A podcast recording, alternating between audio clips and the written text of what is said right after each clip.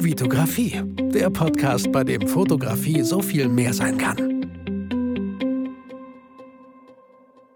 Hi, mein Name ist Vitali Brickmann und ich freue mich, dass du wieder in einer neuen Podcast-Folge hier dabei bist. Heute mal etwas anderer Gast. Du hast ihn bis jetzt in jeder Folge gehört, aber nur mit einem Satz, und zwar meinem Introsatz.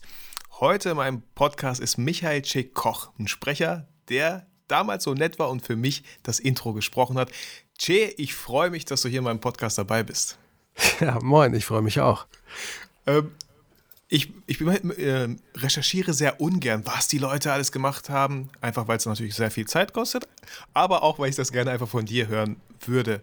Wie bist du dazu gekommen, Sprecher zu werden? Und wenn man deinen Namen mal googelt, und das kann ich jedem empfehlen, du kannst gerne an der Stelle mal Pause machen, einfach mal Michael C. Koch eingeben und dann deine ganzen Demobänder so ein bisschen anhören, dann wird man merken, der ist das. Habe ich das schon 1000-mal gehört. Ich höre dich jedes Mal, wenn ich zum Beispiel Playstation spiele oder wenn mein Sohn Playstation spielt, denke ich mir, ey, Raffi, warte mal. Das ist Michael. Das ist Michael C. Koch. Sofort, weil deine so unverwechselbar ist. Aber nimm uns doch mal gerne mit. Wie war so ein bisschen dein Werdegang? Ja, also du sagst, wie wird man Sprecher? Ne? Also ich bin ja von Haus aus erstmal Schauspieler und da ist der Sprung dann zum Sprechen gar nicht so weit. Also wenn du die Schauspielausbildung gemacht hast und dann unterwegs bist in der Landschaft, wirst du irgendwann darauf aufmerksam, dass es ja auch das Mikrofonsprechen gibt. Ne? Also ich habe am Anfang selbst vornehmlich nur Theater gespielt. Und irgendwann hat mal jemand gesagt, hey, du hast ja eine ganz interessante Stimme, laber doch mal in dieses Mikro. Und dann hat sich das über die Dauer so ein bisschen verselbstständigt und wurde immer mehr, dass man also halt mit kleinen, was weiß ich, Werbejobs angefangen hat und irgendwas lecker fand und sich dann hochgearbeitet hat über die Zeit, über die Dauer der Jahre und was weiß ich, Dokus gesprochen hat und Hörbücher, Hörspiele und so weiter. Ne, aber ich glaube, das liegt auch nicht jedem Kollegen gleich. Ne? Also ich habe das Gefühl, mir liegt das ganz gut. Und ich habe da auch sehr viel Spaß dran. Aber es ist auch nicht jeder begnadete Bühnen- oder Fernsehschauspieler dann gut vom Mikro und umgekehrt. Ne? Ich meine, vielleicht können wir noch mal ganz kurz zurück, so wie wir uns eigentlich kennengelernt haben, warum ich dich eigentlich damals gefragt habe, ob du das Intro machen kannst. Ich meine, ich habe ja auch eine Schauspielausbildung gemacht und so haben wir uns ja kennengelernt. Genau. Du warst mein erster Dozent und hast mit Mareike und mir damals unsere allerersten Dialoge sozusagen inszeniert. Und was macht man so als Schüler, jemand, der in der Ausbildung ist? Oh, ich habe da einen Dozent, der hat ja wahrscheinlich Ahnung, sonst wäre er ja gerade nicht mein Dozent. Man googelt und guckt, was hat dieser Typ eigentlich bisher gemacht? Und da bin ich mir ziemlich sicher, bin ich über Demobänder gestolpert, wo ich mir dachte, krass, ach, der ist das. Toyota-Werbung, wenn ich mich nicht recht irre, oder? Kann das sein, dass du dafür damals, ich sag mal, wir sprechen hier vor 10 Jahren oder so? Ja, ich glaube, ja. Also ich glaube, das war diese Werbung, wo ich dachte so, natürlich, die Stimme hast du doch 10.000 Mal gehört. Und so haben wir uns halt kennengelernt. Und die Leute kennen meine Geschichte, wie ich zur Schauspielerei gekommen bin, wie ich dazu gekommen bin, eine Schauspielausbildung zu machen. Wie war dein Werdegang? Wie kamst du überhaupt darauf, sowas zu machen? Ja, das war eigentlich ganz, ganz witzig, weil ich wusste überhaupt nicht, als es aufs Abi zuging, was ich machen soll. Und habe alles Mögliche überlegt, von Krankenpfleger bis Psychologe und hatte aber auch auf nichts so richtig Bock, ehrlich gesagt. Und dann hatten wir eine ziemlich gute Theater-AG an der Schule und hatten da einen Lehrer, der war Deutschlehrer offiziell, aber eigentlich war der Theatermensch durch und durch. Hat sich alle großen Theaterstücke angeguckt, ist durch Deutschland gefahren und hat uns dann die geklauten Ideen mit in die Theater-AG gebracht. Und der hat mich netterweise mit der Hauptrolle des Stücks betraut. Und da habe ich so viel Spaß dran gehabt, dass ich irgendwann dachte, okay, ja, das wäre vielleicht auch was. Und weißt du, was für ein Stück das war und welche Hauptrolle das war? Ja, das war Troilus und Cressida von Shakespeare und ich war, ja, Troilus. Cool. Genau. Und dann dachte ich, okay, ja, wenn man das wirklich machen kann man das eigentlich machen als Beruf? War ich mir nicht so sicher. Und dann habe ich halt vorgesprochen an den großen Theaterschulen und irgendwann die Ausbildung gemacht. Also das heißt, weil ich weiß noch genau, bei mir war das halt so, ich habe ein Jahr lang in einer Kartonagenfabrik gearbeitet und während ich da 2 Wochen lang immer wieder das Gleiche gemacht habe, und zwar Fingerlöcher stanzen, habe ich mir gedacht, ey, das kann's doch nicht gewesen sein, Vitali. Was wolltest du eigentlich schon immer mal machen? Als Schauspieler wollte ich schon immer mal, also wenigstens mal probieren, fände ich interessant. Ja. Und dann bin ich nach Hause, habe da direkt mal gegoogelt, was es da so gibt. Und es gab staatliche und private. Mhm. Und bei den staatlichen war das ja so moderner und klassischer Monolog. Und ich so, wow, was wollen die da von mir? Dachte ich so, ich habe Angst, keine Ahnung, kriege ich nicht hin. Und dann haben wir uns ja auch kennengelernt bei der Arturo Schauspielschule. Ja, ist eine private, haben nicht immer den besten Ruf vielleicht. Aber da gab es halt diesen Workshop, ne, von Freitag bis Sonntag. Und da dachte ich mir, okay, dann schaue ich mir doch erstmal in Ruhe an, ob das überhaupt was für mich ist, bevor ich mir einen klassischen modernen Monolog irgendwie reinziehe. So. Und bei dir war das direkt der Fokus, wenn überhaupt, dann eine staatliche? Das wollte ich unbedingt, ja. Und ist es aber letztendlich anders gelaufen. Ich bin nämlich...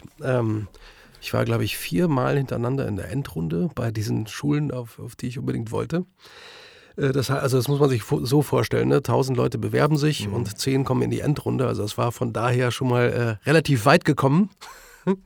Aber ich bin dann jedes Mal wieder rausgeflogen, weil ich mir so viel Druck gemacht habe, weil ich so gut sein wollte. Mhm. Und das hat mich total zugemacht. Das weiß ich jetzt, wusste ich damals aber noch nicht. Ne? Dass ohne Lockerheit kein Spiel, ne? Mhm. Und irgendwann war ich so frustriert, dass ich dachte, okay, ich guck mal, ob es nicht in Köln, wo ich sowieso schon gelebt habe, was gibt. Und da tat sich auch die Möglichkeit auf. Das war der allererste Jahrgang der Arturo-Schule, mit großen Ambitionen gestartet. Und wir hatten da auch gute Lehrer, ne? Also das Ziel war es aber von Anfang an eigentlich nicht, muss ich sagen. Mhm. So, und da merkst du aber auch, letztendlich kommt es darauf an, was du daraus machst. Ja. Also, ob du jetzt, natürlich hast du einen besseren Startpunkt, wenn du von der Ernst Busch in Berlin kommst oder vom Reinhardt-Seminar in Wien oder so, hast du eine ganz andere Wahrnehmung. Aber letztendlich kenne ich viele Kollegen, die private Ausbildungen genossen haben, die dann wirklich, wirklich gut geworden sind und auch wirklich eine gute Karriere gemacht haben. Ich glaube auch, man hört halt ständig, ja, da braucht man Vitamin B und man sollte schon in einer Familie sein. Ich glaube, ich bin fest davon überzeugt, dass du, wenn du da richtig reinhängst und einfach mega Bock drauf hast. Und ich kann zum Beispiel sagen, so im Nachhinein wird halt einem vieles klarer, so 4 Jahre Schauspielausbildung. Ich kann von mir sagen, so gefühlt habe ich dann Sachen gemacht, weil ich sie machen musste. Oft nicht. Mhm. Ich hatte da nicht mega Bock drauf. Natürlich würde ich heute sagen, boah, was für eine Möglichkeit, was für eine Chance. Wir hatten Persönlichkeitstraining oder so, ne? Konnte ich damit null anfangen. Heute würde ich natürlich mit einem ganz anderen Blick da dran gehen. Und ja, klar, man ist ja aber auch nicht von Anfang an reif, ne? Ja, ja. Und du sagst auch, finde ich interessant, du wolltest das mit Druck unbedingt und deswegen hat es halt nicht geklappt. Genau. Bei mir in meinem Podcast geht es halt um Fotografie größtenteils, aber auch da kann ich das irgendwie total bestätigen, wenn man etwas unglaublich will und dieser Druck dahinter ist, dann wird es eigentlich gar nicht so gut, als wenn man einfach locker lässt. Ein schönes Bild dafür ist, bringe ich jetzt öfter irgendwie in letzter Zeit, aber so ein Salzstreuer, wenn der voll ist, funktioniert er nicht. Du kannst kein Salz streuen, wenn ein Salzstreuer voll ist. Erst wenn du ein bisschen rauskippst. So, dann, genau, das ist total was dran. Ja. Dann funktioniert's. Kannst du ein bisschen was über deine Schauspielausbildung sagen? Warst du da waren das auch damals 4 Jahre? Ja, genau. Warst du da Feuer und Flamme in diesen 4 Jahren? Oder hättest du jetzt gesagt, boah, nee, da hätte ich... Wie war das bei dir? Na, das war schon so ein bisschen so eine rauschartige Geschichte, weil man die ganze Zeit mit sich, seinem Körper und seiner Stimme gearbeitet hat und plötzlich so in einer ganz anderen Welt war, zusammen mit den Mitschauspielschülern. Das war schon eine sehr spezielle Situation, das weißt du ja sicherlich auch noch. Ne? Das ist für Außenstehende relativ schwer nachzuvollziehen, ne? Was da abgeht, wie sehr man sich da weiterentwickelt in eine bestimmte Richtung. Das war schon sehr abgefahren und auch für das Umfeld nicht so einfach. Also ich bin dann auch ziemlich früh Papa geworden, während der Ausbildung, so etwas überraschend. So wie ich, ups. Genau, so wie du, ich bin ja dein Vorbild. Ja, genau. Nein, Quatsch. Und das war dann für mein Umfeld auch ein bisschen schwierig. Und ich glaube, ich konnte aufgrund dessen, dass ich ein kleines Baby zu Hause hatte, mich auch nicht mehr so da reinwerfen, wie ich das am Anfang der Ausbildung gemacht habe. Das weißt du selber, hat man auch irgendwie viel Verantwortung und viel Zeit muss man aufbringen, um sich um die Familie zu kümmern, und kann nicht mit den anderen nach den Proben noch in der Kantine sitzen, sage ich mal, und 30 Kölsch trinken. Ja, genau. Ach, 30 waren es bei dir. Das ist auch völlig okay. Ja, ja. Genau. Aber finde ich auch interessant. Ja. Also, weißt du noch ungefähr, bei mir waren es so nach 2 Jahren, da bin ich Papa geworden. Bei mir war es genauso. Okay. Ich würde sagen, bei dir war es zum Glück wenigstens, du warst in Köln, ne? So, bei mir war es immer so, ich bin jedes Wochenende gependelt, aber dafür hatte ich auch halt die Zeit unter der Woche, um mich darauf zu konzentrieren. Ne? Klar, ich fand es immer voll nervig, jedes Wochenende zu pendeln, aber meine Frau hatte halt meine ganze Familie so als Stärkung, weißt du, und so würde sie bei mir in Köln, die kannte niemanden, deswegen stand für uns fest, lass uns das lieber so machen, bevor, weißt du. Ja, ich verstehe. Und da bin ich voll bei dir. Ich weiß ganz genau, was das heißt. Und bei deiner Schauspielausbildung, du hast gesagt, du hast viel auf Bühnen gemacht. Ich meine, bei uns gab es dann auch halt dieses ganze Kameratraining. Wo waren so deine Ziele im Bereich Schauspiel damals? Weißt du das noch? Ja, ich wollte eigentlich immer unbedingt gerne an die großen Bühnen, und ich wollte drehen. Und das mit den Bühnen hat dann ganz gut geklappt, aber dann habe ich geschnallt, dass man, wenn man an einem Theaterfest ist, dann ist man auch so eine Art Leibeigner des Theaters, und wenn man sich mehr als 50 Kilometer zum Beispiel von dem Ort entfernt, an dem das Theater ist, muss man vorher sich das unterschreiben lassen, dass man weg darf, ne, falls man kurzfristig einspringen muss irgendwie oder so. Und als ich dann meine ersten Anfängerjahre hatte, bekam ich ganz viele Drehangebote, und konnte die nie wahrnehmen oder fast nie wahrnehmen, weil ich halt proben oder spielen musste. Und das hat mich total genervt, weil das hat mich auch wirklich sehr, sehr interessiert, vor der Kamera zu stehen. Und dann habe ich irgendwann gedacht, okay, nee, jetzt lasse ich das mal mit dem Theater spielen oder nur noch als Gast, nicht mehr fest. Und dann blieben natürlich erstmal die Drehangebote aus, wie das Leben so spielt. Ne? Aber das hat sich alles ganz gut gefügt. Und wie kamst du dann, wo fing bei dir das an mit der ganzen Stimme, mit dem ganzen Sprechen? Was war dein erster Sprechauftrag? War das schon während der Ausbildung? Ja, ich glaube, das war schon während der Ausbildung, aber ganz ehrlich, ich vergesse relativ viel von dem, was ich da gemacht habe, weil es jetzt in der Summe doch wahnsinnig viel geworden ist. Und ich glaube, wir haben damals an der Schule schon sind wir gecastet worden für kleine Hörspielrollen und so. Damit hat das, glaube ich, angefangen. Es war irgendwie in so einem, ich glaube, es war so ein Kinderhörspiel mit Bären oder so, keine Ahnung. War das vom WDR? Ich weiß noch, dass wir da öfter mal hingeschickt wurden, weil der WDR immer wieder Leute gesucht hat, so für, ja, jetzt nicht keine Hauptrollen, aber vielleicht mal so ein Bär, ein Grummeln, was man im Hintergrund von sich gibt. Ja, und ich glaube, ein paar Dozenten haben mich auch damals mal mitgenommen zum WDR für ein paar Features und so. Also so fing das ganz klein an, aber ich habe das damals noch gar nicht ernst genommen. Das kam erst so da über die Jahre, wenn man merkt, okay, das liegt einem, und aha, man kann auch Geld damit verdienen, cool. Und es macht vor allen Dingen Spaß.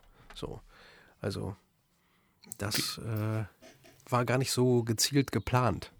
Und wie war das damals? Hattest du dein eigenes Studio schon oder bist du immer irgendwo hingefahren? Ich meine, jetzt heute sitzen wir in einem Studio. Das gehört, glaube ich, nicht dir, sondern Kollegen. Nee, genau. Das sind hier gute Freunde von mir, von denen ich profitiere, dass ich hier im Studio sitze, und sie profitieren von mir, weil ich viele Jobs mitbringe.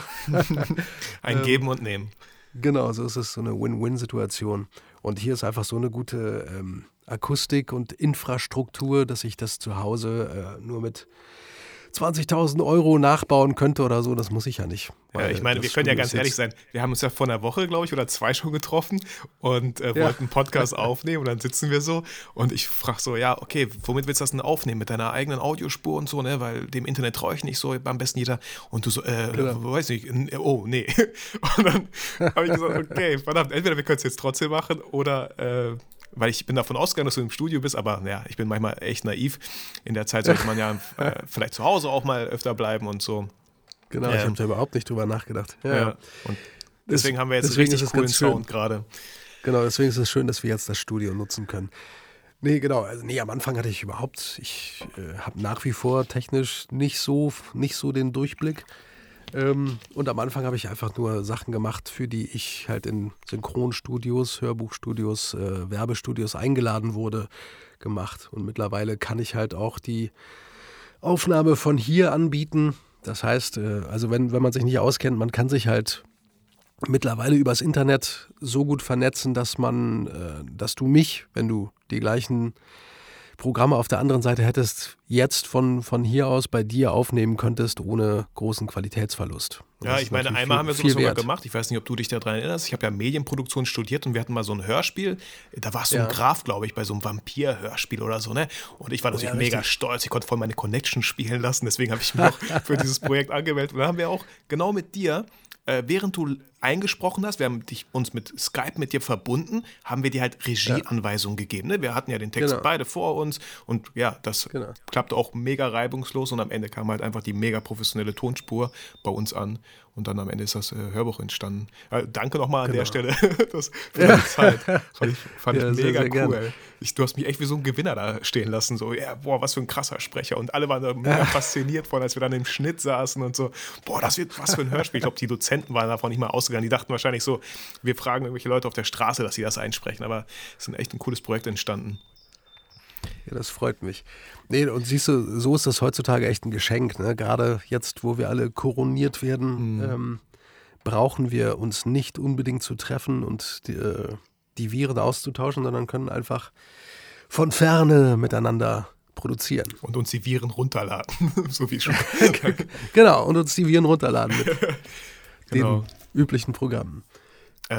Wann hast du denn gemerkt, du meintest so, und dann habe ich gemerkt, oh, da kann man ja auch Geld verdienen. Was waren so die ersten großen Kunden? Ich weiß mal gar nicht, ob man die beim Namen nennen darf, aber ich meine, irgendwann hast du große. Das weiß ich auch nicht. Ja, müssen wir auch nicht, aber irgendwann hast du halt gemerkt, damit kann man ja Geld verdienen. War das dann der Moment, wo du gesagt hast, okay, ich lasse mal die anderen Jobs beiseite und konzentriere mich voll aufs Sprechen?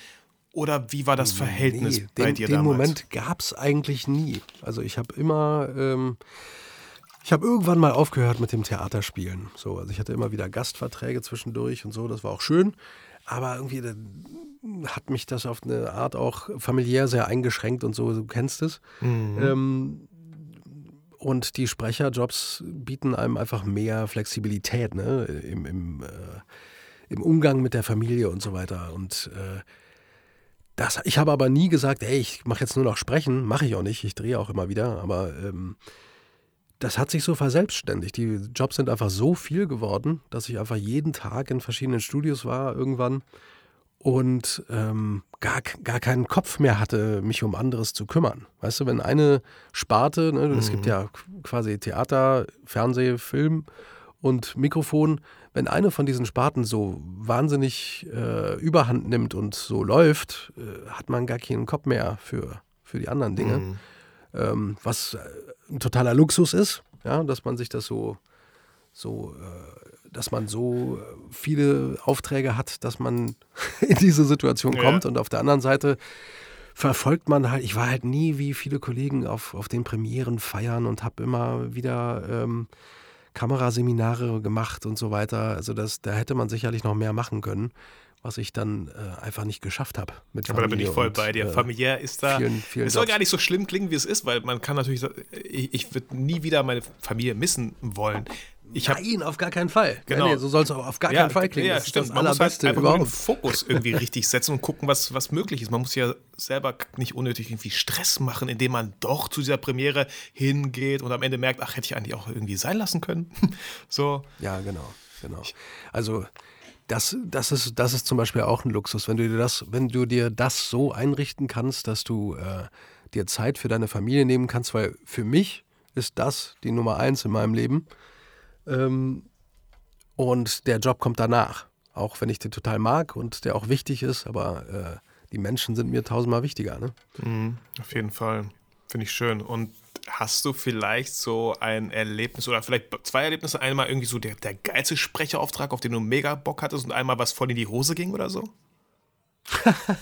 Du kannst gerne die Reihenfolge aussuchen. Da gibt es bestimmt einige Sachen, die ziemlich in die Hose gegangen sind. Da muss ich aber erstmal überlegen. Da hast du mich jetzt auf dem falschen Fuß erwischt. Ja. Vielleicht irgendwie sowas wie, jemand hat dich gebucht und dachte, oh Mann, wir dachten irgendwie, das wird anders. Ach so, oder? Ja, also es gab mal eine ganz lustige Begebenheit. Manche Leute, die meine Stimme hören, hören da einen ziemlich alten Mann. Und okay. Eigentlich, ja, ich spreche eigentlich schon immer von jungen Mann bis 50 oder so, weil man das nicht so einordnen kann, die Stimme. Aber ich hatte mal die Situation, da war ich Anfang 30 höchstens, wenn nicht Ende 20, da bin ich nach Düsseldorf in ein Werbestudio gekommen und sollte einen chinesischen Mann overlayen, also über den drüber sprechen. Und als ich reinkam, so mit Rucksack und ganz junger Mann-Style, sind die Kunden fast umgefallen, weil der Chinese, der im Bild war, der war ungefähr 87. Krass. Okay. Und die dachten, ich wäre ein alter Typ. Die hatten die Sprachproben gehört und dachten, ich kann nur so sprechen oder keine Ahnung. Ja, geil. Und dann habe ich aber halt das trotzdem, glaube ich, ganz gut gemacht und man hat mich ja dazu nicht gesehen später. Ja. Aber die dachte, das kann doch nicht sein. Okay. Sind Sie denn die waren völlig vor den Kopf gestoßen. Hättest du auch sagen können, ich habe mich einfach jung gehalten, ich bin eigentlich auch 60. So. Ja, genau. Nee, also das ist mir hin und wieder passiert, also sowas in der Art, ne? Dass ich... Ich sollte zum Beispiel mal für einen relativ großen Radiosender die Station Voice werden und war schon durch mit dem Casting und sagte, ja cool, das klappt. Und dann hat dann der Chef der Chefs, ne, also der Chef vom Janssen gesagt, hey, der ist doch 60 Jahre, der kann doch nicht unsere Station Voice sein. Und dann ging das eben nicht. Aber ja. Naja. Aber du bist eine Station Voice. Andere Sender sahen das zum Glück anders, bitte? Ja, du bist, also auf dem Weg nach Kroatien, glaube ich, letztes Jahr, da habe ich irgendwo gesagt, ich bin mir nicht ganz sicher, innerhalb Deutschland natürlich, glaube ich, das ist Michael C. Koch, das ist die Station Voice von diesem Sender. Weißt du? Genau, ja, ich hab zwei Radiostationen. Niedersachsen oder so? Genau, Antenne Niedersachsen und Landeswelle Thüringen habe ich. Ja, geil. Genau. Da bin ich immer ganz stolz, wenn ich dann. Aber ich finde auch, du hast halt so eine unverkennbare Stimme. Momentan, jetzt, wo wir uns gerade unterhalten, habe ich auch ein bisschen das Gefühl, hörst dich ein bisschen an wie David Nathan oder wie spricht man eigentlich aus? Die Stimme von Johnny Depp? Ja, Nathan, aber der ist viel tiefer als ich. Ja, ja. Was ich immer als Kompliment sehe, ist ja, viele Leute dachten halt, ich spreche das Intro selber. So, ich so, oh Mann, ich habe mir so viel Mühe gegeben, extra Michael angeschrieben, dass er mir diese Stimme, dass er mir das einspricht. Und dann denken Leute, ich war das, Mann, verdammt, Alter, das kann nicht wahr sein. Ja, das ist doch gut. Ja, fand ich irgendwie ganz angenehmes Kompliment. Das finde ich ja geil. Jay, bei uns Fotografen ist das oft so, ich meine, ich fotografiere jetzt so seit 11 Jahren, habe damals während der Schauspielausbildung damit angefangen und bei uns ist das so, wenn ich meine ersten Bilder sehe, denke ich mir so, oh shit. Und ich denke mir dann halt, ist auch gut so, gut, dass ich mich weiterentwickelt habe. Hast du so Aufnahmen, wo du denkst, was habe ich denn da gemacht? Ich habe irgendwie nicht mal richtig geatmet. Was war das? Ja, absolut, absolut. Also das gibt's total. Ich habe zum Beispiel in meiner Anfangszeit mal so eine Heftromanreihe immer wieder vertont mit ein paar anderen Kollegen. Perry Rodan haben wir es damals genannt. Viele Leute sagen Perry Rodan. Habe ich auch immer gesagt. Genau, okay. Ja, ich glaube, das ist auch okay, aber also irgendwie war das im Verlag so, dass man Perry Rodan gesagt hat. Und das waren so meine ersten Gehversuche in Richtung Hörbuch, obwohl das natürlich dann Heftliteratur ist. Und ich glaube, das war jetzt nicht so besonders berühmt, was ich da gemacht habe. Ich glaube, das war okay, aber das könnte ich heute, würde ich mal behaupten, deutlich besser zum Beispiel. Hast du dich da weitergebildet? Also wie sah das so aus, dein Prozess vielleicht als Sprecher? Ich kann mir gut vorstellen, man kann sich jetzt vielleicht nicht unbedingt immer ausruhen, vielleicht schon, ich weiß es nicht. Oder muss man da irgendwie immer up-to-date bleiben und gucken, was für Atemübungen, wie Was? Nee, ich glaube, das Geheimnis ist vor allen Dingen, weißt du, am Anfang ist man immer so ein bisschen, okay, ja, jetzt startet die Aufnahme, ne? Also du machst irgendwie, bist in einem großen Werbestudio zum Beispiel, 7 Leute sitzen da in Schlips und Kragen und es ist viel Geld im Spiel und ja, jetzt machen sie mal, und dann ist man ganz kurzatmig, weil man so aufgeregt ist und hat überhaupt keine Sicherheit. Und wenn du das aber zum 20. Mal machst, kannst du tief durchatmen und denen sagen, okay, Leute, ich habe das schon ein paar Mal gemacht, ich glaube, ich weiß, wie es geht, ich biete euch mal was an. So. Und dann sind die meistens auch so, okay, ja, die merken dann, ob du deinen Job kennst und kannst oder nicht. Ne? Und vertrauen dir dann. Also wenn sie gut sind, vertrauen sie dir, weil das macht auch für die Gegenseite dann Sinn. Und ich glaube, das ist das A und O, wie bei vielen, vielen anderen Jobs auch, ist einfach die Übung und die Vertrautheit, ne, mit dem Genre und mit dem Job. Wenn du etwas immer wieder holst und deine Sicherheit hast, kannst du dich entspannen und immer besser werden. Das einzig Schwierige daran ist, dass man ja auch dann die Jobs kriegen muss, die einem diese Erfahrung verschaffen. Ne? Und das ist so ein bisschen widersinnig, weil am Anfang bist du nicht so gut und kriegst deswegen den Job nicht. Aber du wirst nur gut, wenn du die Jobs machst. So. Also das ist ein bisschen widersinnig. Und irgendwann, wenn du dranbleibst und vielleicht auch ein bisschen Talent hast oder so, dann kannst du so weit kommen. Aber ich würde jetzt auch mal behaupten, ne? Man muss ja, guck mal, darum geht es ja, man muss ja nicht warten, bis die Jobs kommen. Man muss ja trotzdem aktiv bleiben und werden. Und es gibt ja super viele verschiedene Plattformen, glaube ich. Es gibt ja sowas wie, ich sag mal, Hörtalk.de, glaube ich, so eine Plattform für einfach, wo niemand erstmal bezahlt wird, alles auf No-Budget oder ganz Low-Budget. Aber da kann man ja sich super viel Erfahrung holen, bevor man darauf wartet, dass irgendjemand anruft. Oder wie siehst du das auch mit diesen ganzen Sprecherkarteien? Lohnt sich sowas überhaupt, wenn man als Sprecher gerne anfangen wollen würde? Na, die sind natürlich mittlerweile ziemlich überflutet von Amateuren und Halbprofis, die dann auch zu merkwürdigen Preisen arbeiten, und deswegen bin ich da nicht so ein großer Fan von, weil, also nichts gegen Amateure und Halbprofis, aber wenn die sich halt verkaufen als Profis und das aber zu einem Bruchteil der Kohle machen, die man eigentlich dafür nehmen sollte, ist das nicht so gut für den Markt, ne?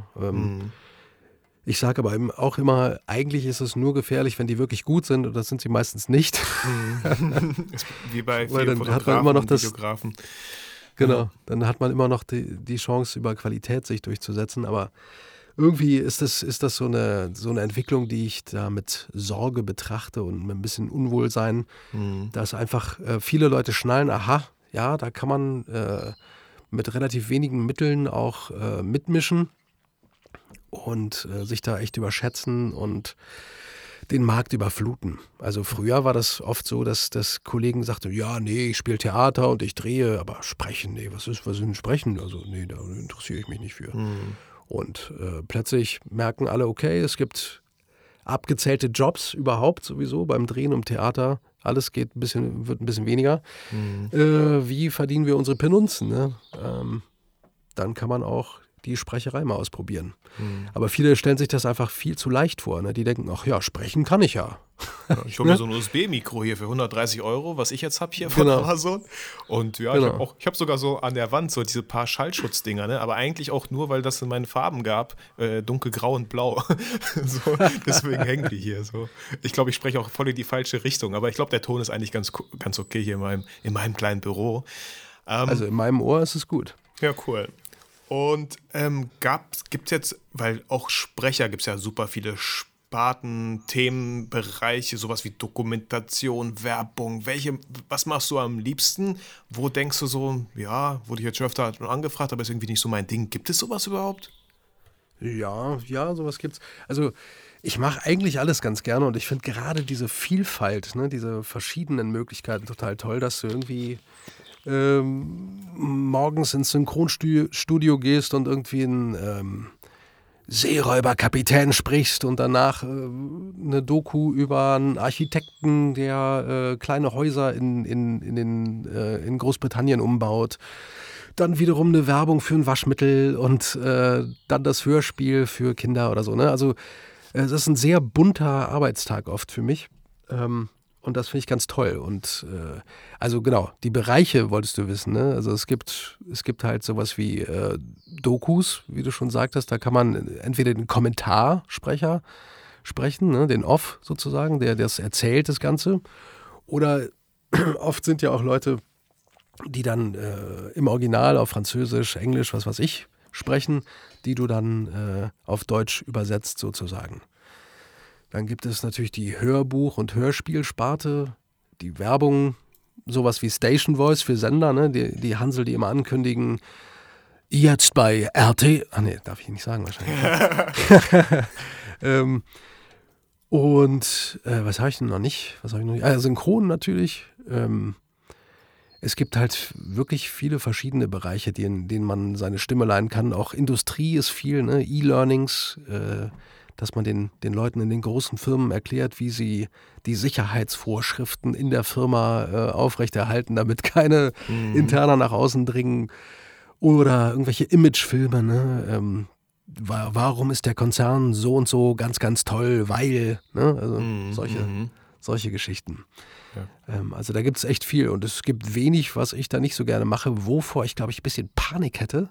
Das habe ich schon öfter mit den Kollegen, die das machen, besprochen. Es sind so Live-Nachrichten. Mhm. Das finde ich total grauenvoll, die Vorstellung.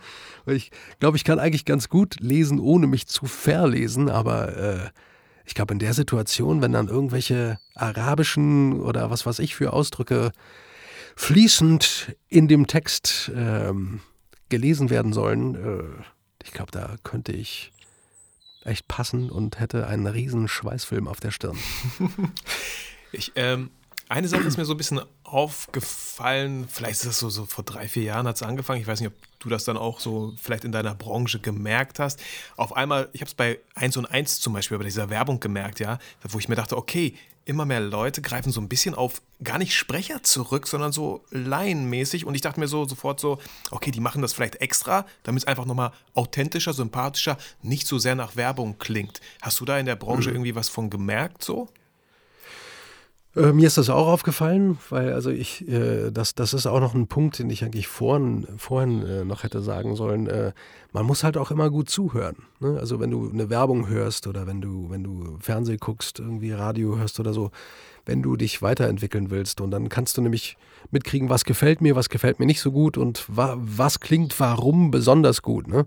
Mhm. Und da ist mir auch aufgefallen, dass es öfter mal Leute gab, die zumindest wie Laien klingen.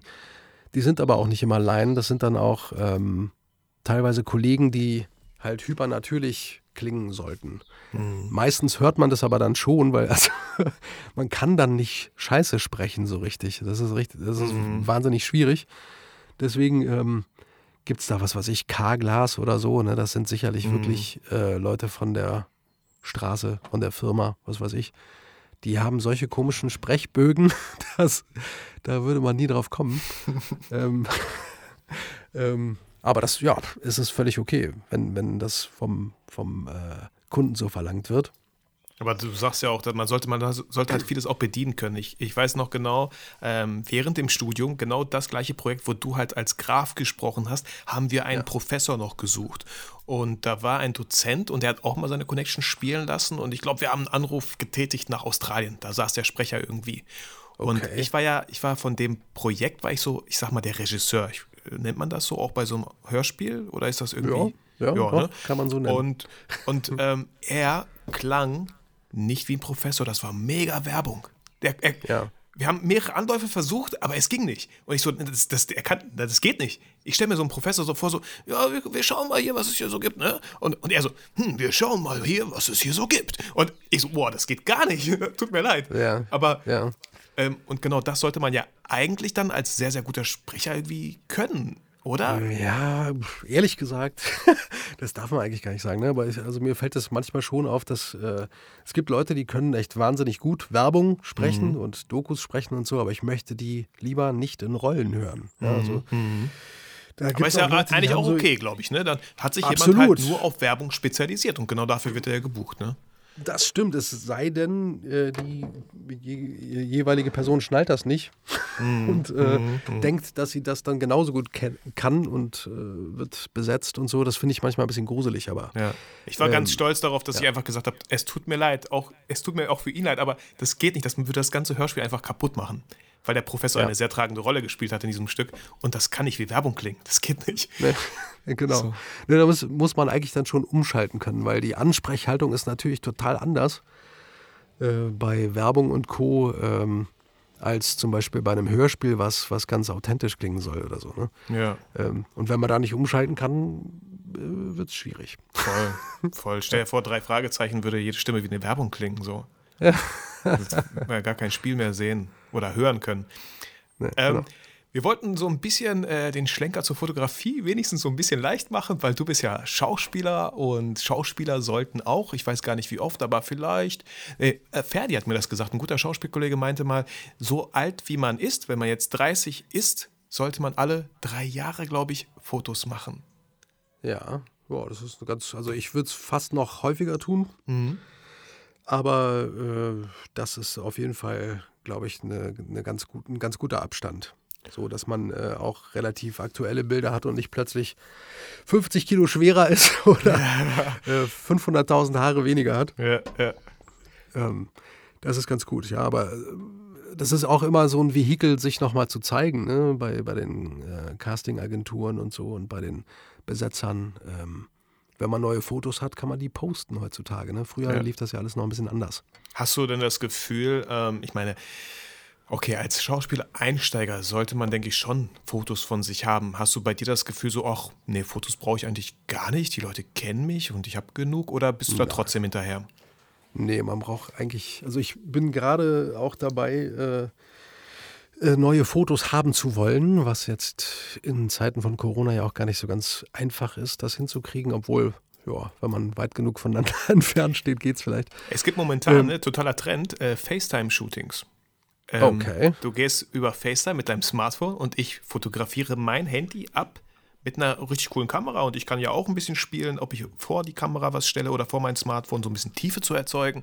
Und natürlich kommt es darauf an, wie du deine Kamera dann am Ende hältst. Ne? Aber fand ich irgendwie einen ganz coolen Trend. So. Ach, wie krass. Ja. Ich kann mir nur nicht vorstellen, dass das qualitativ dann irgendwie an die Porträtfotos ranreicht. Ich würde es nicht in die Setcard reinpacken vielleicht.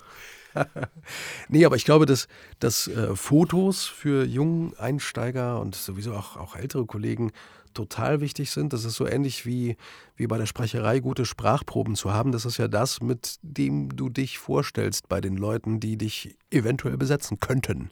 Mhm. Und deswegen ist es ganz wichtig, gute und klare Bilder zu haben.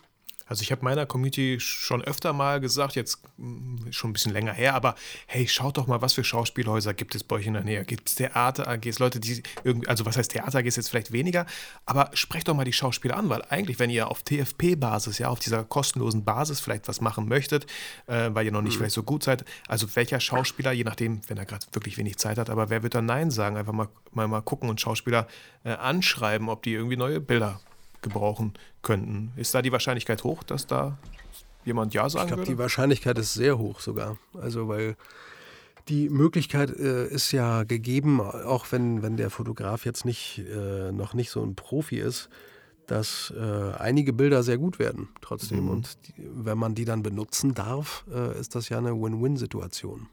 Hast du als Schauspieler da irgendwie so mitbekommen, wie die Fotos am Ende aussehen sollen? Ich habe immer irgendwie gehört, so, ich bin da nicht ganz sicher, ja, man sollte sich nicht zu sehr in Rollen machen, aber andererseits wollen die Agenturen, die dich vielleicht buchen, gerade diese Rollen auch sehen, ob du da reinpassen würdest? Ja, ich glaube, es ist eine totale Geschmacksfrage. Also einige sind da total wahnsinnig puristisch unterwegs und wollen einfach nur, die wollen sehen, ob du 2 Ohren hast, 2 Augen und was du für ein Typ bist. So, aber schön frontal, nichts abgeschnitten, in die Kamera. So, also recht basal, sage ich mal. Mhm. Aber der Trend ist, finde ich eher, dass die, und das finde ich auch eigentlich viel schöner, ehrlich gesagt, dass man so ein bisschen filmisch fotografiert. Mhm. Ja, dass zumindest einige der Porträts, die man dann hochlädt, man hat ja heutzutage durchs Internet die tolle Möglichkeit, ganz viele verschiedene Fotos zu haben. Ne? Aber einige sollten auf jeden Fall dabei sein, meiner Meinung nach, die aussehen, als kommen sie vielleicht sogar tatsächlich aus einem Film, ja. Wie man, wenn man nicht einfach nur wie auf so einem Verbrecherfoto in die Kamera guckt, sondern, was weiß ich, sich gerade dreht und an einer Leiter hängt oder seinen Kragen hochschlägt, eine Knarre in der Hand hat, meinetwegen, ja, oder so. Am Tresen so ein bisschen, der Bar sitzt, hinten so ein bisschen Nebel auftaucht, genau, woher auch immer er kommt. Aber ja. Genau, dass es so ein bisschen lebendig ist. Und also darauf stehe ich persönlich total. Ich glaube, was ganz wichtig ist, dass man ungefähr eine Ahnung hat, was für ein Typ bin ich eigentlich. Also wofür könnte ich interessant sein, und dass man sich auch ein bisschen in die Richtung inszeniert, in Anführungszeichen. Ja? Also wenn ich jetzt zum Beispiel ein böser Verbrecher sein will, wenn ich denke, das passt zu mir, sollte ich vielleicht nicht wie ein Honigkuchenpferd grinsend in einem Ringelpulli da sitzen oder so. Keine Ahnung, weißt du, was ich meine? Ja, auf jeden Fall. Dass man das so ein bisschen bedient, dass man dann irgendwie vielleicht auch eine entsprechende Jacke oder mal eine Mütze, ich meine, nicht immer Mütze ist natürlich auch immer schwierig, weil die dann nicht wissen, wie deine Haare sind, aber man kann auch mal ein Mützenbild dabei haben, glaube ich. Ja. So, um das zu unterstreichen. Und ich habe tatsächlich, um zu deiner Eingangsfrage zurückzukommen, ich habe tatsächlich mal gedacht, weil du hast gesagt, die Leute, die einen besetzen wollen ja manchmal auch, die haben ja manchmal nicht so viel Fantasie, ja. Und dann habe ich mir echt überlegt, eigentlich müsste man Bilder machen mit einer Polizeikappe auf oder mit einem Feuerwehranzug an, mit einem Arztkittel, damit man sagt, so hier, guck mal, das funktioniert, ich kann das verkörpern. Ja. Wenn die einfach nur so ein planes Foto haben, ist das manchmal für die schwer, sich das vorzustellen. Und in Zeiten von Social Media, hast du da einen Account, den du pflegst, auf Instagram oder so zum Beispiel oder auf Facebook? Bist du da irgendwie aktiv auf den sozialen Medien?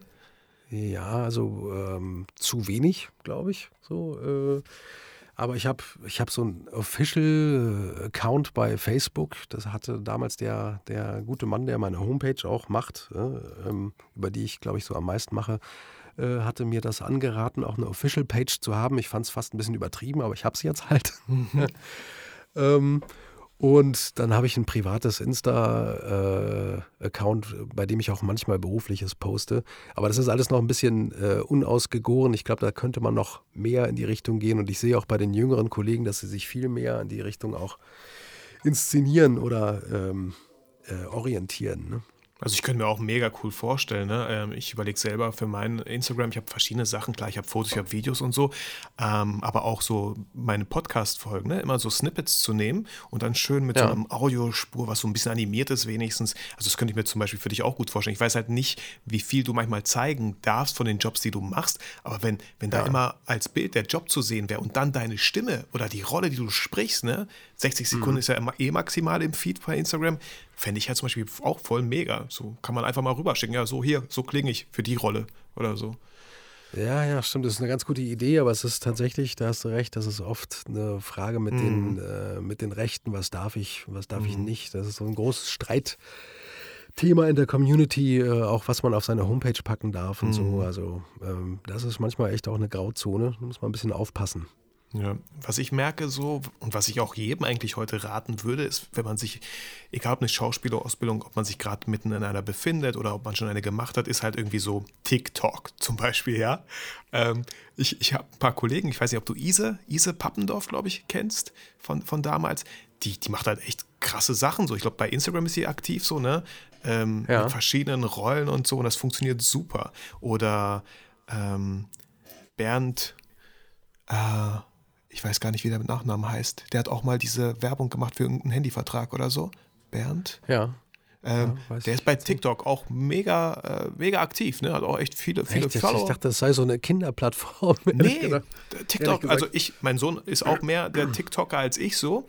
Aber die Möglichkeit, die du mit TikTok hast, auch Geschichten zu erzählen, weil das Coole bei TikTok ist, du kannst Play drücken, nimmst dich zum Beispiel auf, machst kurz Stopp, ne? Und du schneidest mitten in der App. Dann kannst du zum Beispiel eine Mütze anziehen und eine andere Rolle einnehmen. Ja, nee, lass mich in Ruhe oder so. Weißt du, was ich meine? Ich verstehe. Das kannst du direkt schneiden. Und bei TikTok gibt es wahrscheinlich super viel. Ich bin da auch noch nicht so weit. Mein Sohn kennt sich 1000-mal besser aus. Aber solche, ich glaube, da würdest du auch sagen, ja, man muss gucken, was es so gibt und wo man einfach aktiv sein kann, um auch gesehen zu werden, oder? Ja, das stimmt. Das stimmt auf jeden Fall. Also wenn man die Zeit hat und die Möglichkeiten hat, auf jeden Fall. Kurz nochmal vielleicht auf die Fotografie zurückzukommen. Du hast ja auch viele Bilder von dir machen lassen. Gab es irgendwie, um jetzt mal an die ganzen Fotografen ja auch so ein bisschen gerichtet, etwas, was du gut fandest, wie der Fotograf vielleicht kommuniziert hat, was du irgendwie gut fandst, was du weniger gut fandst? So ein bisschen vielleicht deine Erfahrung aus Modelsicht sozusagen an uns Fotografen. Ja, was ich generell echt total wichtig finde, ist, dass man so eine positive Stimmung schafft, so eine vertrauensvolle, positive Stimmung und dass man das Gefühl hat, weil das ist auch eine merkwürdige, weißt du, normalerweise bewegen wir uns vor der Kamera und spielen irgendwelche Rollen und da fühlt sich für die Schauspieler oft die Fotografie so ein bisschen eingefroren an. Ne? Man kommt schnell irgendwie in so eine verkrampfte Haltung. Mhm. Und genau das ist, glaube ich, nicht gut.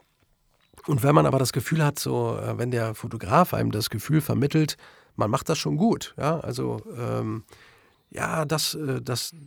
man hin und wieder mal äußert, ich glaube, da habe ich jetzt einen guten Shot gemacht oder so, bringt das demjenigen, der fotografiert wird, so eine Art Selbstvertrauen und man wird ein bisschen mutiger und probiert mehr Sachen aus.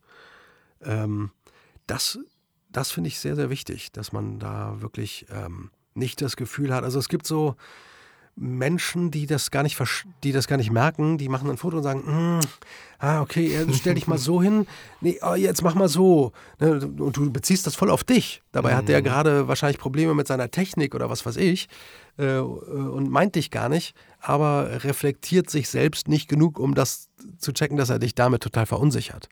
Verstehst du? Ich verstehe es voll, weil genau das habe ich auch immer gesagt. Ne? Ihr meint vielleicht so, das Licht ist ja voll doof, was habe ich mir dabei gedacht? Der Schatten geht ja voll durchs Gesicht und das Model oder der Schauspieler vor der Kamera sieht das halt gar nicht. Und wie du sagst, ist klar, auf wen soll man sonst beziehen? Man denkt so, oh scheiße, der ist irgendwie nicht zufrieden. Ja. Oh, der hat sich bestimmt gedacht, Das wird einfacher mit mir oder irgendwie sowas. Der ist bestimmt was anderes gewohnt, die anderen sind irgendwie viel cooler und machen das sofort richtig. Das ist auch beruhigend. Also sage ich auch immer, Kommunikation ist so wichtig. Nicht einfach nur sich hinter der Kamera zu verstecken und einfach so sein Ding durchzuziehen. Ich zeige auch immer wieder gerne Bilder, weil ich sage auch immer, das ist ein Gemeinschaftsding so. Weil, weißt du, ohne Schauspieler keine Bilder, ohne Kamera auch keine Bilder. Also, Genau. So. Ja, das finde ich auch. Man sollte da zusammenarbeiten. Und was ja bei Schauspielporträts auch ganz wichtig ist, glaube ich, dass man sich vorher, wie ich vorhin schon gesagt habe, überlegt, was für Fotos brauche ich denn? Und dass man das zusammen mit dem Fotografen bespricht, dass der zum Beispiel auch merkt, okay, grinsende, also lächelnde Bilder haben wir jetzt, glaube ich, genug. Wir müssen jetzt mal in eine andere Richtung gehen. Du willst ja auch noch den ernsten und den sympathischen Nachbarn von nebenan haben und den Verbrecher, dass man das auch so im Blick behält. Was will ich eigentlich abfrühstücken? Ne? Ich will ja irgendwie 5, 6 verschiedene Charaktere sozusagen nachher zeigen können. Würdest du sagen, sollte der Fotograf dann sagen, hey Che, beweg dich mal, stell dir mal vor, also irgendwie so dir eine Story geben, weil du meinst, das fühlt sich halt so voll eingefroren ein. Ja, also ich weiß nicht, beweg dich mal ist ja schwierig. Wenn du dich zu viel bewegst, wird es für den Fotografen schwierig. Was ich immer ganz gut finde, ist auch ein relativ alter Hut, aber nicht alle Leute kennen das, wenn man aus der Bewegung in die Kamera guckt. Ja? Also wenn man nicht statisch bleibt und die ganze Zeit in die Linse guckt, sondern dass man irgendwie sich in die Kamera hineindreht und so, dass man auch Spannung im Körper hat und so. Ich glaube, das ist für die Fotos auch immer gut. Ja, finde ich auch cool. Ich sage auch immer ganz gerne so, guck mal ganz woanders hin und ich rufe vielleicht deinen Namen. Dann sage ich, hey, Che. Und dann ist meistens immer so der Blick, so, den ich immer ganz cool finde. Genau, ja, und dann wird der Blick auch frischer, wenn man den neu setzt sozusagen. Ja. Dann friert das nicht alles so ein. Also das finde ich auch eine ganz gute Methode auf jeden Fall. Ja, cool. Am Ende so einer Podcast-Folge vielleicht einfach, was sind deine aktuellen Projekte trotz diesem ganzen Corona-Ding? Steht für 2020 irgendwas Großes noch an?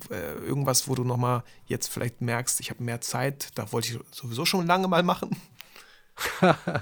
Ja, also das mit der Zeit ist relativ, wie du das kennst, mit den Kindern zu Hause, die ja auch nicht in die Schule gehen können und so weiter, hat man gar nicht so viel mehr Zeit, wenn man zu Hause ist, weil man sich ja um die Kinder kümmert. Aber Nee, es stehen, ich mache gerade ein paar interessante Doku-Projekte, trotzdem, das läuft weiter. Habe ein sehr interessantes Ernährungshörbuch gesprochen, was jetzt, glaube ich, im April rauskommt. Aber nicht das von Bas Kast, oder? Nee. Nee, das heißt How Not to Diet. Also wie man nicht Diät macht, aber sich trotzdem gut ernährt. Das fand ich, also es ist ein bisschen lang vielleicht, so 30 Stunden oder so. Oh, krass. Aber also die Informationen, die da drin sind, sind sehr wertvoll. Also das hat mich selbst sehr inspiriert. Also während du das als Sprecherjob gemacht hast und natürlich kommst du nicht drum rum, das auch wirklich zu lesen, weil sonst ist es am Ende nicht drin in der Struktur.